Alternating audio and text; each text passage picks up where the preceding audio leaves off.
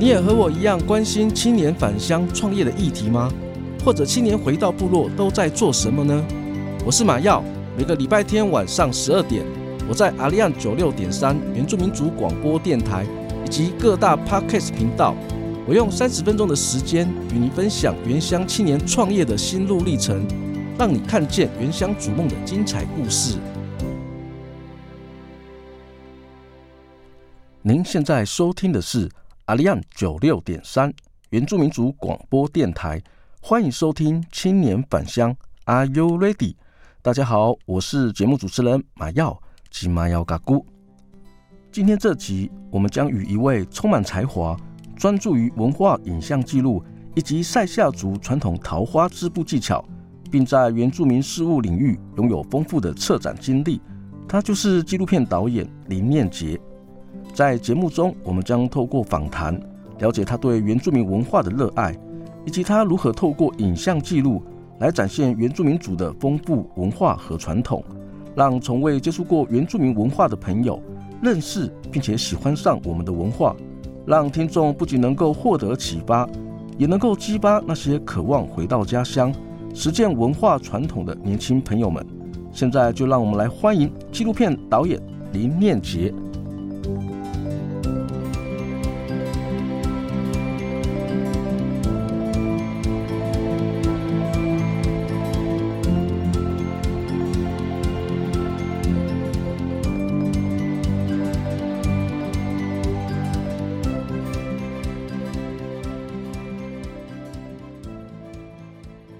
大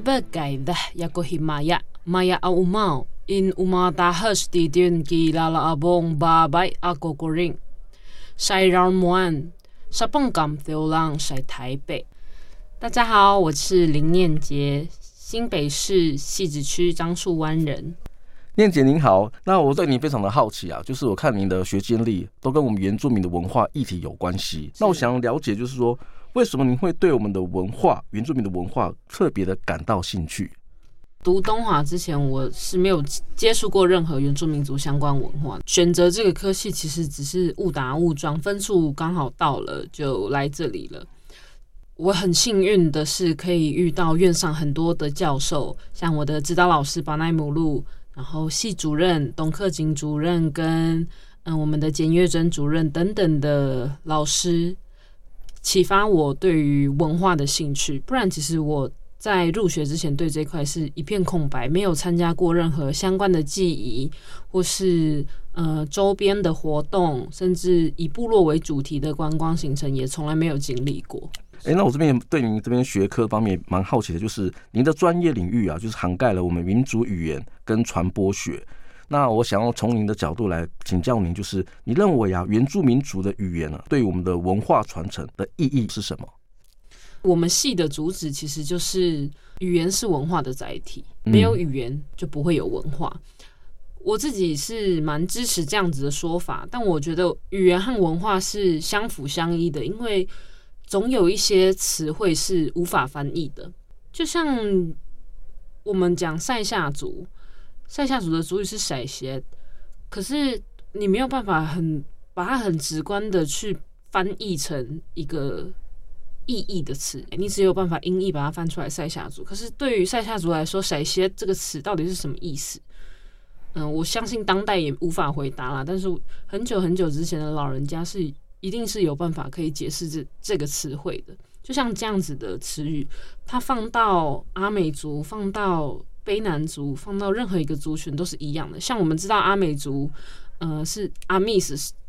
翻译过来的。那啊，很多人都会说阿密斯是北方的意思，可是有一群阿美族的自称叫做绑扎，嗯，但绑扎真的意真正的意思是什么？那也是要回到族群传承下来的智慧，给赋予它的意义。说这个语言的人认为它是什么意思？嗯，这些东西很细微的东西是无法翻译的。对我而言，所以像我自己在回到部落的时候，我很坚持讲主语，就算讲得很破，我都会跟老人家说：“嗯、你跟我讲主语嘛。”我听不懂的时候，我就问。我的主语其实是这样学起来的，我的主语反而不是在学校用系统的、系统化的教学。对我来说，那是嗯很无机的东西，所以我没有办法用那样子的系统学起来。我反而是进到部落之后才开始学习这个语言。然后因为很多真的太多细微的东西我不懂了，我回头去求助系统性教学，我才回头去学罗马拼音。我是这样子把主语学起来。那当然我的主语也没有很厉害，就是呃像刚刚开头讲的那一大串，我其实也是听下来的，然后一直在问老人家我应该怎么自我介绍。那这个自我介绍其实也不是普通的自我介绍，它是嗯、我在。祭告的时候，在告灵的时候，和所谓的老人家说的话。我知道您自己啊，本身过去也有参与过我们的影像记录。那我想请教您，就是您参与过原住民相关的文化记录，在你的影像记录的工作中，有没有遇过让你印象深刻的文化活动，或者是刚提到的传统仪式？这部分的话，能不能跟我们分享您的感受跟你的经验？我好像没有特别去做文化活动相关的，因为我拍的主题都是。跟织布，还有跟老人家过去的价值观比较有相关。像价值观这件事情，其实是要老人家的话语堆出来，他没有办法给你看一个空景，然后就让他停在那里。像，嗯、我现在在预备、预计筹备的一个片，我想要拍跟塞夏族传统女性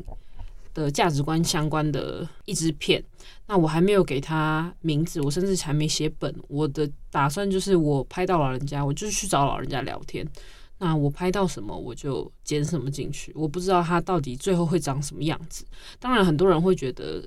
尤其是以纪录片呃编导的形式来说，很多人会觉得这样很没有效率，会觉得这样很呃浪费时间。可是对我来说，我想讲的事情就是。那不是可以规划的，所以为什么会想拍这样子的一个片？其实是因为，呃，我有部落的姐姐，她在外面做艺术创作，就是在都市做艺术创作，然后她选了一个主题，就是关于塞夏族、塞夏族女性的。她的诉求，大家可以在普利马艺术奖上面去看，她的名字叫做罗源玛雅达不海哈亚万。那他的那个作品就启发了我对于塞夏族女性的传统价值观的反思，因为我一直在听到八十岁以上的老人家、七十岁以上的老人家告诉我，塞夏族的女生不会在公众场合讲话。我之前一直很困惑这件事情，就是我们应该也要有话语权啊，女性为什么不能有话语权？跟老人家相处、相处、相处到后面，你会发现，他不是说女孩子一定要闭嘴，而是。为什么女生不讲话？是因为你要信任你的另外一半，你的另外一半讲的所有话都是代表他和你，还有他的家族。我们要做的事情，我们女生要做的事情是记录你的另一半讲的所有的话语，他说的对的地方，说的错的地方，他应该怎么做？这是女性负责的工作。那这件事情如果没有被说出来，它很容易就简化成哦。一般的男女未结，但对赛夏族的老人家来说，他根本就不觉得那个是未接的问题，那就是性别分工。当然，演化到现在，呃，很多人可能会说，哦，汉化啦，未接开始出来啦，什么？可是我还是看得到八十几岁、九十几岁，甚至我有访到一百岁的老人家，在一直一直在跟我强调这件事情，就是赛夏族的女生不要在外面讲话。那个不要在外面讲话，不是不是害怕你去说什么，而是害怕女孩子在生理上没有办法对抗男性，或是对抗一大群族人，所以，嗯，她希望你用老公的嘴巴保护自己。这样子的嗯观念其实是跟汉人的观念非常不一样的。因为像我自己在家族里面，以前爷爷奶奶还在的时候，爷爷奶奶就会。我爷爷就会直接跟我奶奶说闭嘴，他是不给你话语权。但是赛夏族的女性是有办法在家里抬头挺胸、理直气壮的跟老公吵架的，尤其是在厨房的时候，基本上就是男生就是不要来碰。现在当然因为呃时代的演变，所以会会有家务分工。可是以前就是你男生就是不要动厨房的东西。赛夏的女人是这样子坚韧的，对我来说是一个很不一样的。性别概念，其实我觉得也蛮特别的，就是能够深度理解到这么深啊。想必一定是您在我们的塞夏族的这样的一个聚落，是不是你有在生活过很长一段时间啊？我其实没有真的很完整的待过一段时间，但我就是陆陆续续的，因为拍纪录片，所以每个礼拜都从花莲苗栗这样往返，嗯、就是至少一定会住一天。我待过最长的时间，其实也只有一个礼拜吧。哦，一个礼拜，就是好好的住在那里，只有一个礼拜。就是我拍纪录片密集访谈的时候，因为要把全部的老人家都呃放在一起访谈，一个接一个跟老人家们约好时间。这些东西其实都是我每一次去往返，因为我很幸运碰到我的呃织布老师，其实是碰到他之后，我才有机会去跟老人家聊天，因为他自己就是一个很爱跟老人家聊天的妇女，她大概五十几岁，六十一年次的，对。那我的老师他就是一直一直在跟我强调，我们要走老人家走的路，他都会讲说，达尼达迪尼嘎然。的那个宾纳拉难，就是你要跟着老人家走过的路，你才会知道你可以往哪里去。就是他不是要你踩着前人的路越走越回去，而是你要做一遍老人家做过的事情，你才会知道哦，这个东西是属于我的，另外一个东西可能不那么适合我。那个属于跟不适合是我们在讲的天分这件事情。我做某一件事情，我就是特别擅长，那你就继续去做。但你如果没有每一步都踩踩看，每个方向都踩踩看的话，你永远都不会知道什么东西是适合你的。哦，听你这边的这样分享，其实我还发现啊，学纪录片好像是认识自己的文化，也是一种很不错、还还蛮不错的一种方式。像您从一个汉人的角度，能够去理解，然后去了解到我们我们赛夏族的文化，去了解它其中的一些差异，然后透过纪录片的方式认识我们的文化的不同。我知道你那边还有另外一个专长，也就是在我们部落学习到的，就是我们的赛夏族的织布技巧。那这部分呢，我可不可以跟我们分享一下您学习织布的一个起心动念？嗯，这个部分其实我我也不知道我怎么就学了赛夏族的织布诶，因为我进东华之后参与过大大小小的活动跟祭仪，呃，应该说巴斯达也不是我第一个参与的祭典。但巴斯达是唯一一个我在那里觉得很舒服的记忆，因为我自己体质的关系。可以解释一下巴斯达是什么意思吗？就是就是我们在讲的，应该说一般人在讲的那个矮灵祭。哦，矮灵祭。对对对，但他现在因为有入那个国家文化资产，他就证明叫做巴斯达。嗯哼，对。那巴斯达是我第一个在那里很舒服的一个记忆，因为自己体质的关系，所以之前。在我光是我们家的祭祖活动，我就是会那种头晕想吐，在山脚下就是讲，我是很严重的生理状况的反应的那种，就是我其实蛮不相信这种东西的，可是我的身体状况又一直在告诉我不要靠近这些东西，或是嗯、去庙里的时候，我很严重，是我只要经过庙，就是无预警的那种，无预警的经过庙，我就会。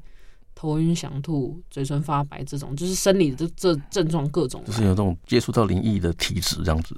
对，可是庙这种东西其实是在汉人的观念，它是很正向的东西，嗯、所以我也不知道为什么我在只是经过庙就会发生这种事情。所以当我投入到原住民族的相关文化，不管我参加哪一组的记忆，都不会不舒服到那个程度，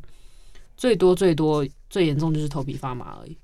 但是赛夏族巴斯达，我第一次去参加的时候是甚至觉得很舒服的，我就觉得哦，这个族群很奇妙，是因为有一个学长带我去的，后续就是也有跟学长做很多交流这样子。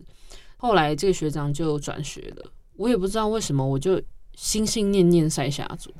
我就是一直想要试图学习赛夏族的文化，但因为。身边没有，已经没有这样子的族人了，所以我大部分就是把自己泡在图书馆里，然后翻资料、翻文献，或是做报告，我都尽量有办法选择的话，我都尽量选择赛夏族的主题，让自己可以有更多的相关知识。直到二零二零年的时候，台中记忆中心就是渊明会的那个记忆中心，举办了赛夏族的一个传统织布记忆班。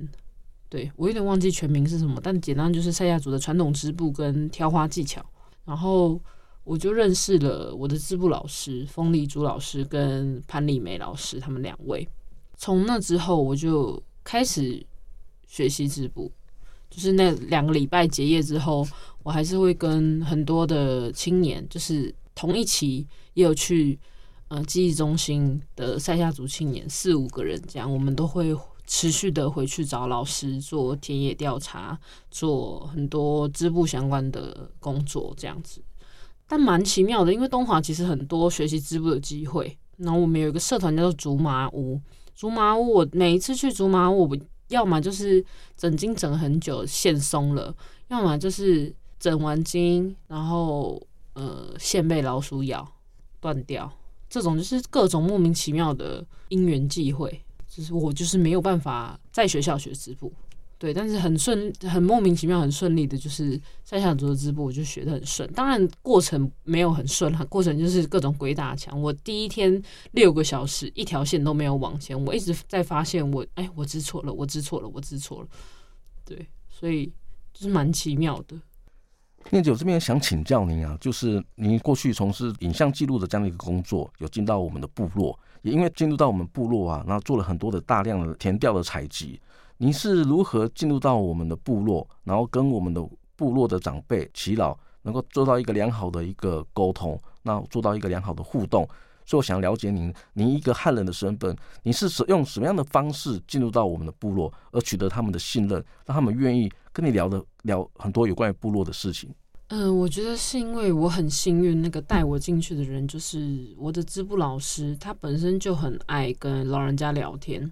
那因为塞夏族本来就会有不同氏族之间请教事情的时候做的一个仪式，那我每一次都是做这样子的一个传统仪式。它其实就只是也没有很复杂，就是买一瓶全新的酒，以前是自己酿的酒啦，就带一瓶酒，然后嗯到对方家里，一坐下来就先倒一杯酒，告诉你要请教的老人家。嗯、今天我来要做什么啊？我是谁？我来自哪里？今天我来要做什么？然后把那杯酒给你想要请教的对象。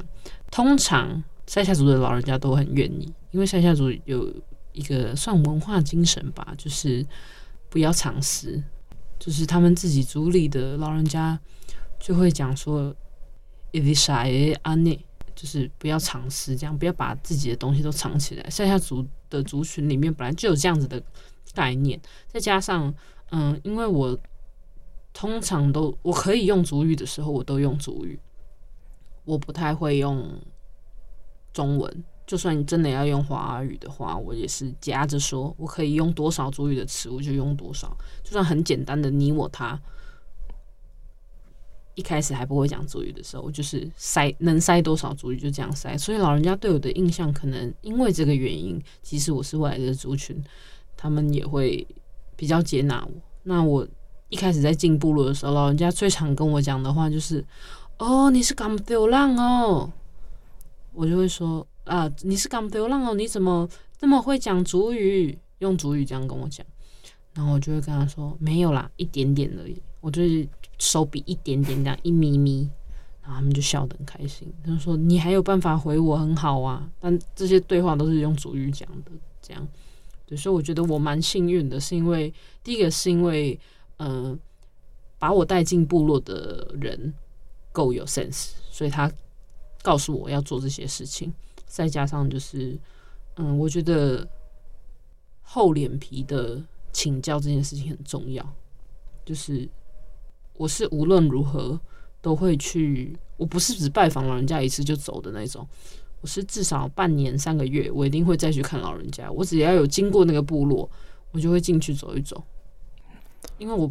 尤其是现在有正职之后比较忙，所以我很少回去部落。但我要回去部落，我一定是一天一个完整的一天，或是完整的两个时段，例如说早上、下午、下午、晚上。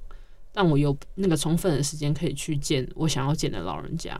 我觉得持续有连接是很重要的，老人家才不会觉得哦，这个人就是给我钱就走了。我我听念姐的分享，我真的觉得啊，语言啊，要认识另外一个文化或另外一个民族啊，语言是一个算是一个开门锁，要建立一个良好的互呃，要建立一个良好的关系啊，有时候长期的关系的维系是建立信任的一个基础。哦，这个是非常棒的一个分享。关于我们青年回到原乡部落啊，针对这个部分的议题，你会有什么样的一个个人的一些想法跟建议吗？我唯一的建议就是回家吧，就算你已经没有你在部落没有家了，因为我一个汉人都可以在原住民族的部落活得好好的，就代表只是你有没有要做而已。就算你很害怕，嗯、那就边做边害怕吧。就算你觉得怎么办，我如果例如说阿美族好了，我如果没有回阶层，我突然回去，阶层人会怎么看我？就带着这样的害怕回家吧。如果你是赛夏族，从来都没有回家过过 Vasvagi，就是祖灵祭，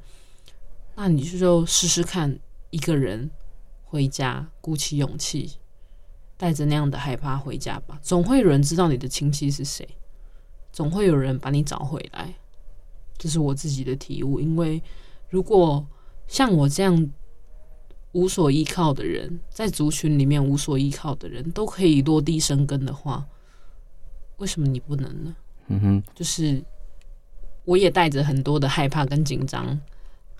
到部落学习，但我鼓励大家去，但我不会说哦，就是我都可以，你为什么不行？不是不是这个态度，而是我们就一起这样带着带着这样的害怕，跟带着这样的勇敢去回回家吧，回去部落吧，你总会找到一条路，即使。那可能已经不是你想象中的样子，可是你不去做，你永远不知道回家的路长什么样。OK，我们先非常谢谢念杰导演跟我们的分享。那其实我们这一今天这一集呢，为什么会邀请到念杰来我们上我们的节目呢？其实我我是想跟听众这边也稍微分享，就是因为念杰他本身是我们的。汉人朋友，可是他对于我们原住民的文化也是从一知半解开始，因为进入到我们校园之后，开始让认识我们原住民的文化，进而透过他在学习的过程当中，纪录片的拍摄，拍摄的方式呢，慢慢的进入到我们原住民的家庭，从这个过程当中，反而在了解到更多。所以我希望借由这次的节目呢，也透过念姐的分享，让我们了解到，其实返乡也不并不可怕，只要你有心，那有心为自己的文化做一点事，只是怕我们的老人家。渐渐的流失。当我们要寻回我们这样的一个文化的时候呢，反而就会寻找不到。今天呢，这一集的分享呢，非常谢谢大家的收听。这集呢，我们就先录到这里。如果你喜欢我们的节目，也欢迎您到各大 Podcast 频道按下订阅，或加入青年返乡 Are You Ready 的粉丝专业，按赞留言分享你的观点。再次感谢你的收听，我们下周见，拜拜，拜拜。